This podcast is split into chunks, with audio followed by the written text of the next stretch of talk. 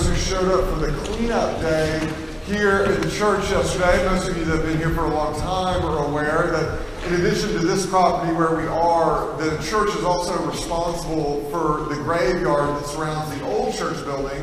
And that's a lot to keep up with, so a bunch of folks came out yesterday to help restore that to a better condition, so thank you to all who did that. I grew up in a family that played a lot of games. We weren't much of a board game family. We played Monopoly here and there. When I was really young, we played Sorry, which Sorry has got to be the worst game ever invented, by the way. If you want to torture yourself, go play a game of Sorry this afternoon. Settlers of Catan wasn't out yet. I don't think that would have really been part of our game night rotation if it had been. We enjoyed more interactive games such as Pictionary, Babylon, and Taboo. We played a lot of cards as well, especially gin, rummy, and spades. To this day, when my wife Ann and I travel back to Tennessee, it's good, she actually had to go help out in the nursery this morning so I can say this without being worried. When we go back to Tennessee, we will set aside a night to have a game night with my parents. So it's me and my dad versus my mom and Ann, and me and my dad win every time. It's amazing. I actually said that because my mom watches these sermons on YouTube, and right now she's sitting, shaking her head, feeling angry. But yeah, we do normally win, just to be honest. All right. For those of you that have ever played spades before, or have never played spades before, I should say, I'm not going to try to explain the game. What I will say is that the challenge of playing spades, what makes it hard, is you can't just think about yourself. You can't just think about the cards that you have in your hands. You have to think about your partner. You have to know how they generally play, as well as paying attention to the cards they are laying down in a particular round. If you are not aware of your partner, the results are not going to be good. The more sensitive you are to them, the better the results will be.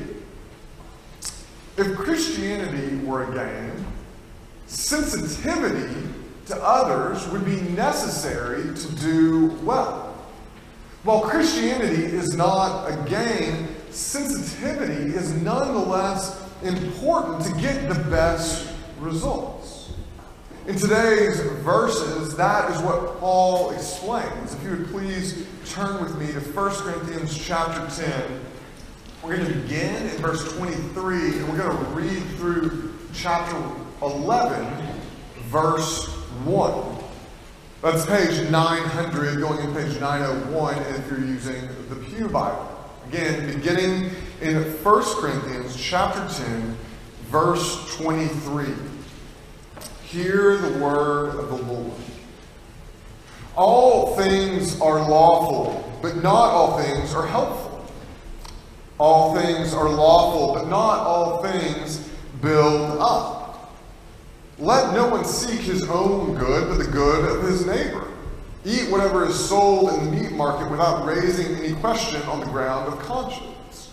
For the earth is the Lord's and the fullness thereof. If one of the unbelievers invites you to dinner and you are disposed to go, eat whatever is set before you without raising any question on the ground of conscience.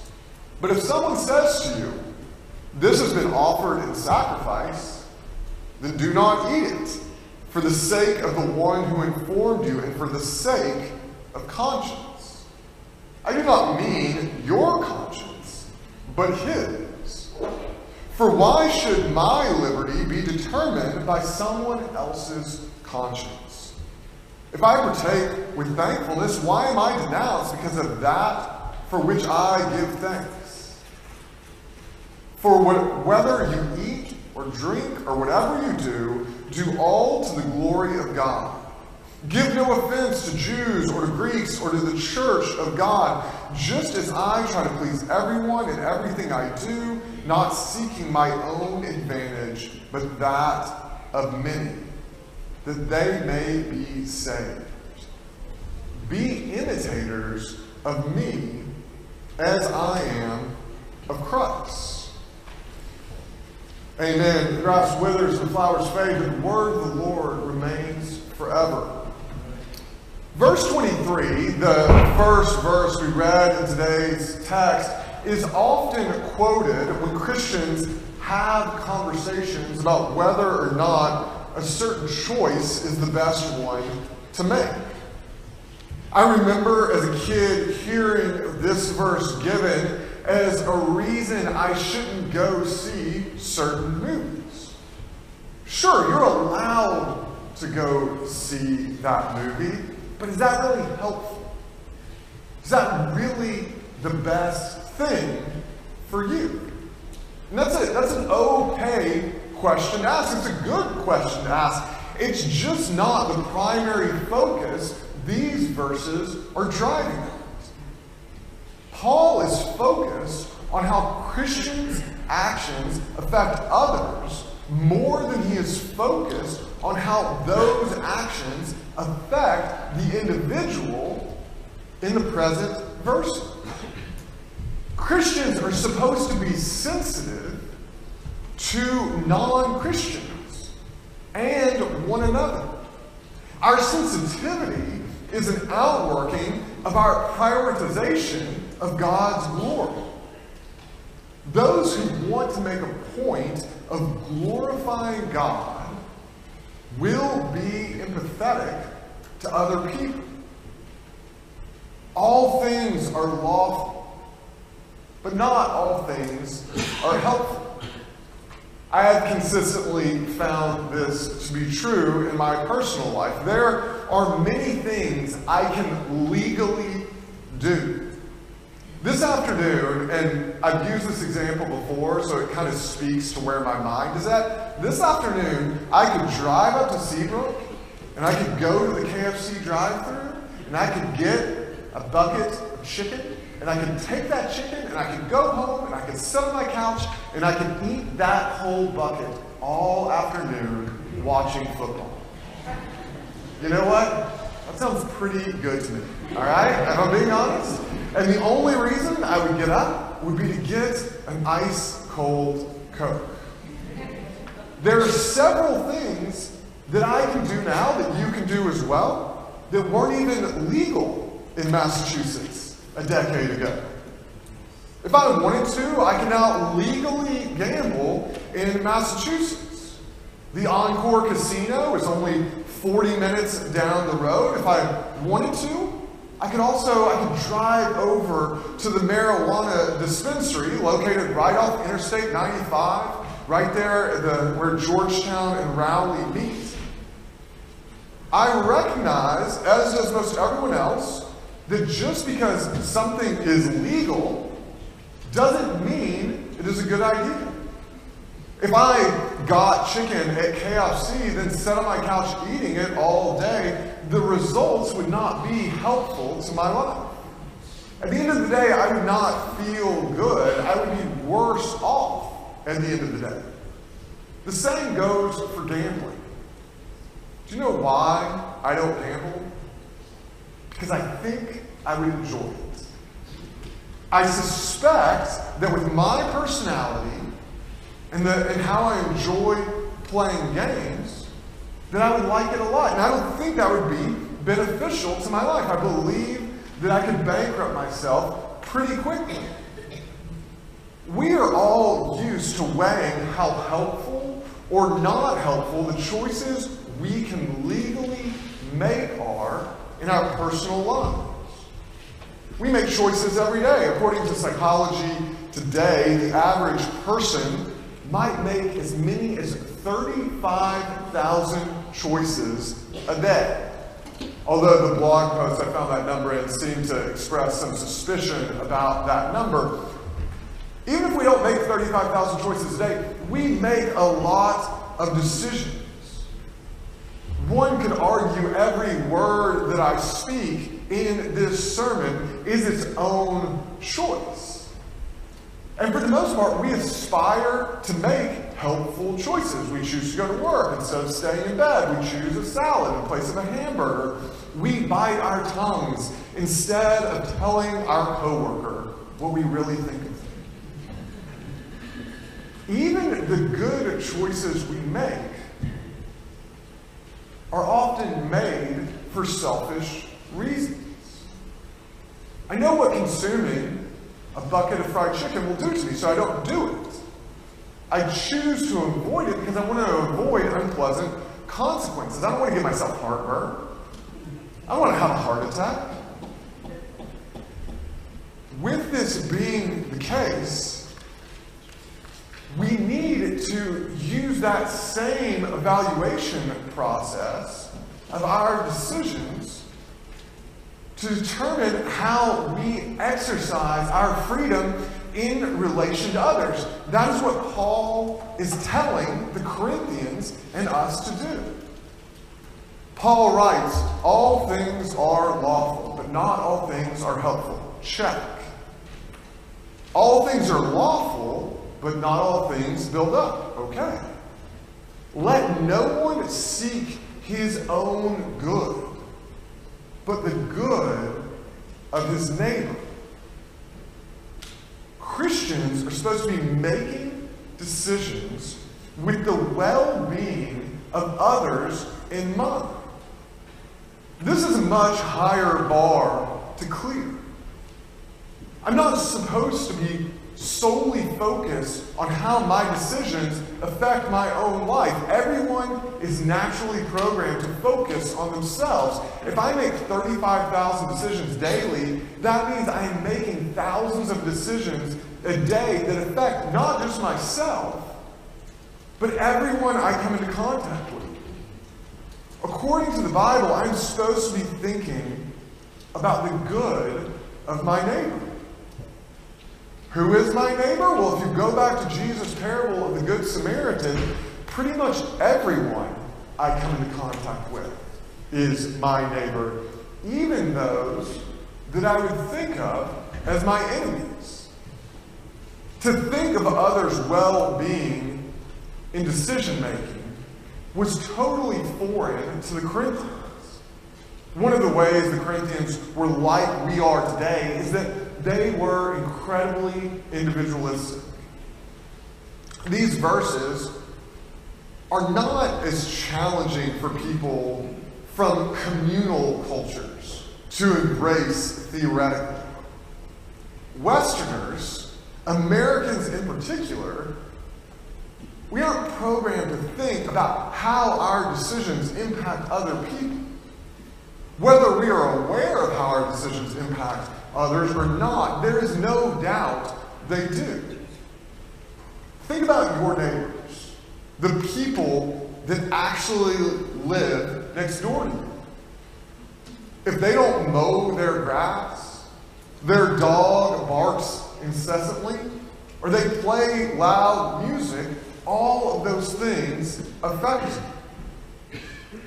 We underestimate how much our actions affect others, both positively and negatively. And I think we underestimate on purpose in many cases. We don't want to think about how what we are doing impacts others.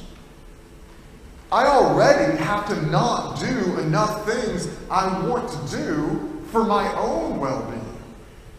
I don't want to not do things that I find pleasurable for others' well-being. Too bad. So sad. Making decisions that help others, it's not this optional aspect of Christianity. It is a necessary outworking of the Christian faith. Christians are supposed to have concern for how our decisions affect other people's consciences. Today's verses are not about us knowing what is best for others. They are about being sensitive to others' thoughts on what is best, even when those thoughts are wrong. Paul is saying, all things are lawful, but it is not helpful to others to behave in a way that inflames another person's conscience.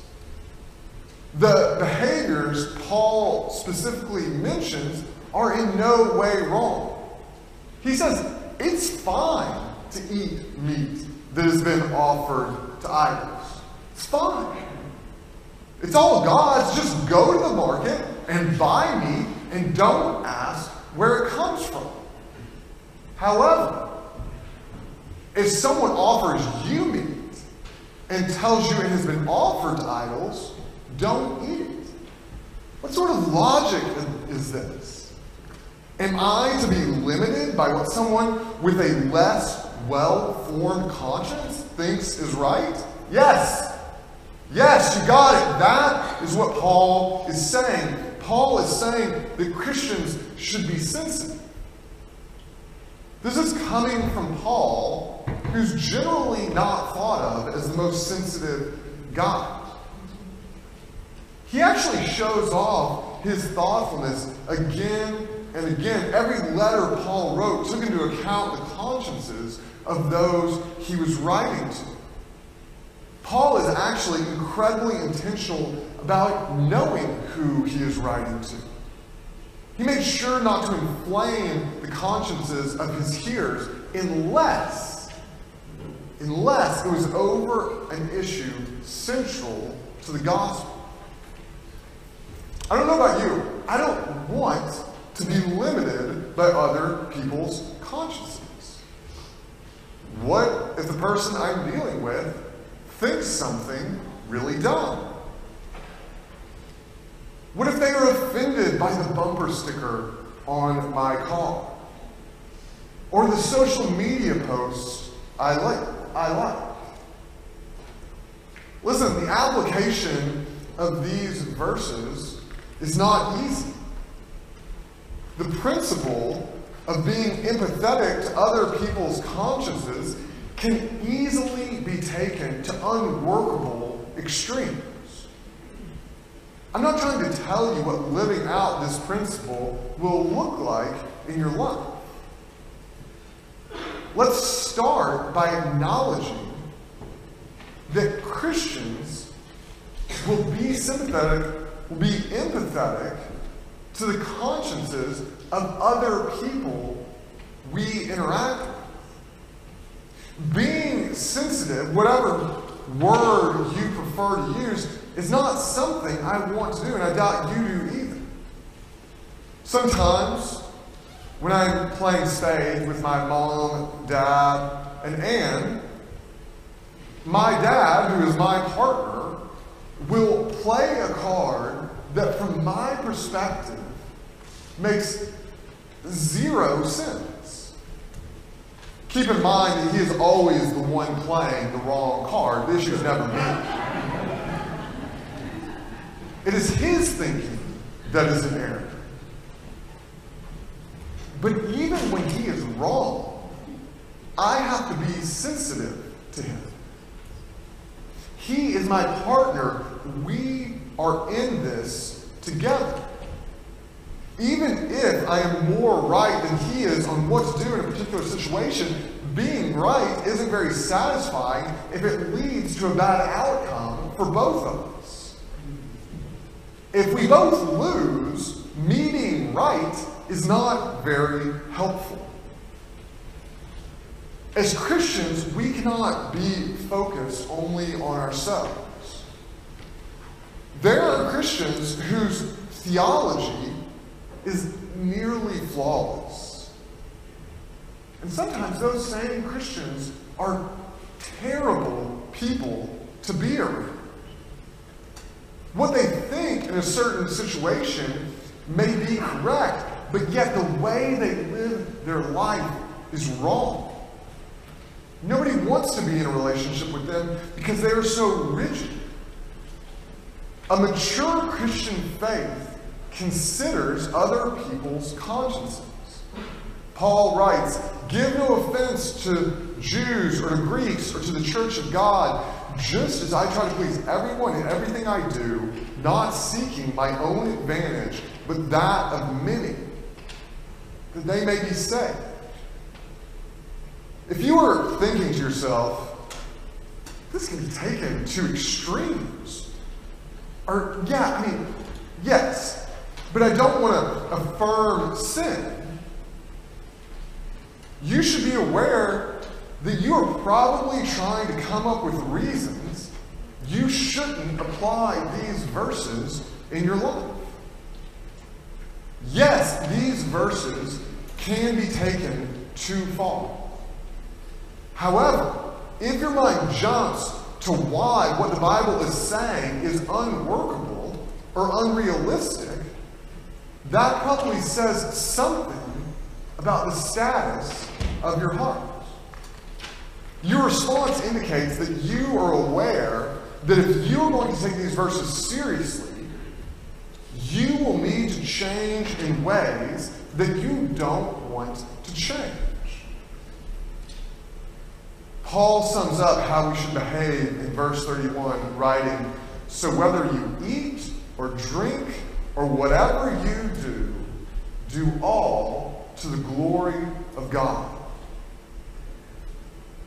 The prescription given here is not tied to particular behaviors. Whatever you do may include participating or abstaining in particular activity. I am sure there were those in the Corinthian church that stopped eating meat completely after receiving this letter. For them, that was the best move, maybe because somebody they cared about would have been bothered. There were others that didn't change in any way. The point is not to follow a hard and fast rule.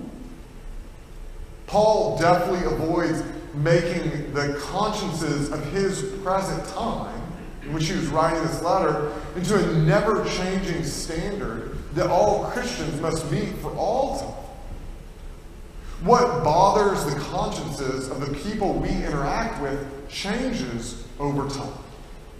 We have to adjust as well. Our ambition should be to give no offense, if at all possible. This is particularly countercultural in the present time in our country. We live in a time where attempting to understand those that are different is viewed as a sign of weakness. Strong people have contempt. Those that dominate the national conversation are those that are most adept at implying that their opponents are either ignorant or evil. It is tempting for Christians to get sucked into this worldly mode of operation. I can tell you, if you spend much time listening to people who only point out how stupid the consciences are of the people they disagree with, you're going to have a hard time living out these verses. Instead of being an imitator of Paul or Christ, you will become an imitator of a media personality. That's what you consume all the time. The only way we will succeed in any measure at doing what is described in these verses is if we personally prioritize the glory of God above all else. How aware we are of others and how much we are willing to sacrifice for others is an outworking of our core commitments. The more important something is to us, the less we will be willing to give it up for others' well-being. This is one of those situations in which I am trying to avoid giving specific examples on purpose. My prayer is that the Holy Spirit would be working through your conscience at this moment to make you aware of what you have prioritized above God. We all have something. Normally, these are idols. They are good things we worship as ultimate things. God wants to be glorified by people coming to Him or proceeding further in a worshipful relationship with Him. Christians facilitate other people progressing in their relationship with God. Doing what Paul has described is an important element of this dynamic. We do this with non-Christians and we do it with each other. The healthiest churches, the healthiest communities of Christians will be those in which those that are looked to as examples of mature Christianity are those that are most sensitive to the consciences of others. In closing, I want to return to a point that has been made throughout the sermon. Christians should be sensitive to others. Paul writes, "Be imitators of me, as I am of Christ." Jesus was the most sensitive person who ever lived. Mature Christianity does not result in a person that is hardened to people. It results in a person that is empathetic to those they interact with. Remember Jesus' words on the cross, "Father, forgive them, for they know not what they do." Even in the moment of His crucifixion, Jesus expressed empathy towards those who were killing Him. Part of our Christian aspiration should be an increased awareness of others. Jesus is our example in this. To a lesser extent, Paul is as well. My hope is that as a church, we can be sensitive not just to those that exist outside our borders, but to each other. By being sensitive to one another, we glorify God who is sensitive to us first. Let's pray. Dear Lord, there is no simple recipe for doing what these verses command us to do. Each of us in our own lives deal with different people, we deal with different situations, and thus we deal with different challenges, Lord. And as Christians, as individuals that are trying to follow you and be in relationship with each other, we are consistently challenged of when to speak the truth in love and when just to show love through other ways, when to be sensitive to the erroneous consciences of those we deal with and when to say no, that's not acceptable, Lord. And these verses give us a clear command, but they also don't fully explain to us how we are to do that, Lord. So we lean on your wisdom. We lean on your wisdom, recognizing that we cannot do this on our own. That we need your Holy Spirit working in our lives. That we need to look to the example of Jesus Christ, Lord. I pray that we would do that, especially in this time in which we live, in which empathy and sensitivity are looked upon as weaknesses. I ask that you would be with us and that the people we interact with on a daily basis, whether they're Christians or not, would know that there's something different about us because of the way we interact with other people. I ask all these things in Jesus' name. Amen.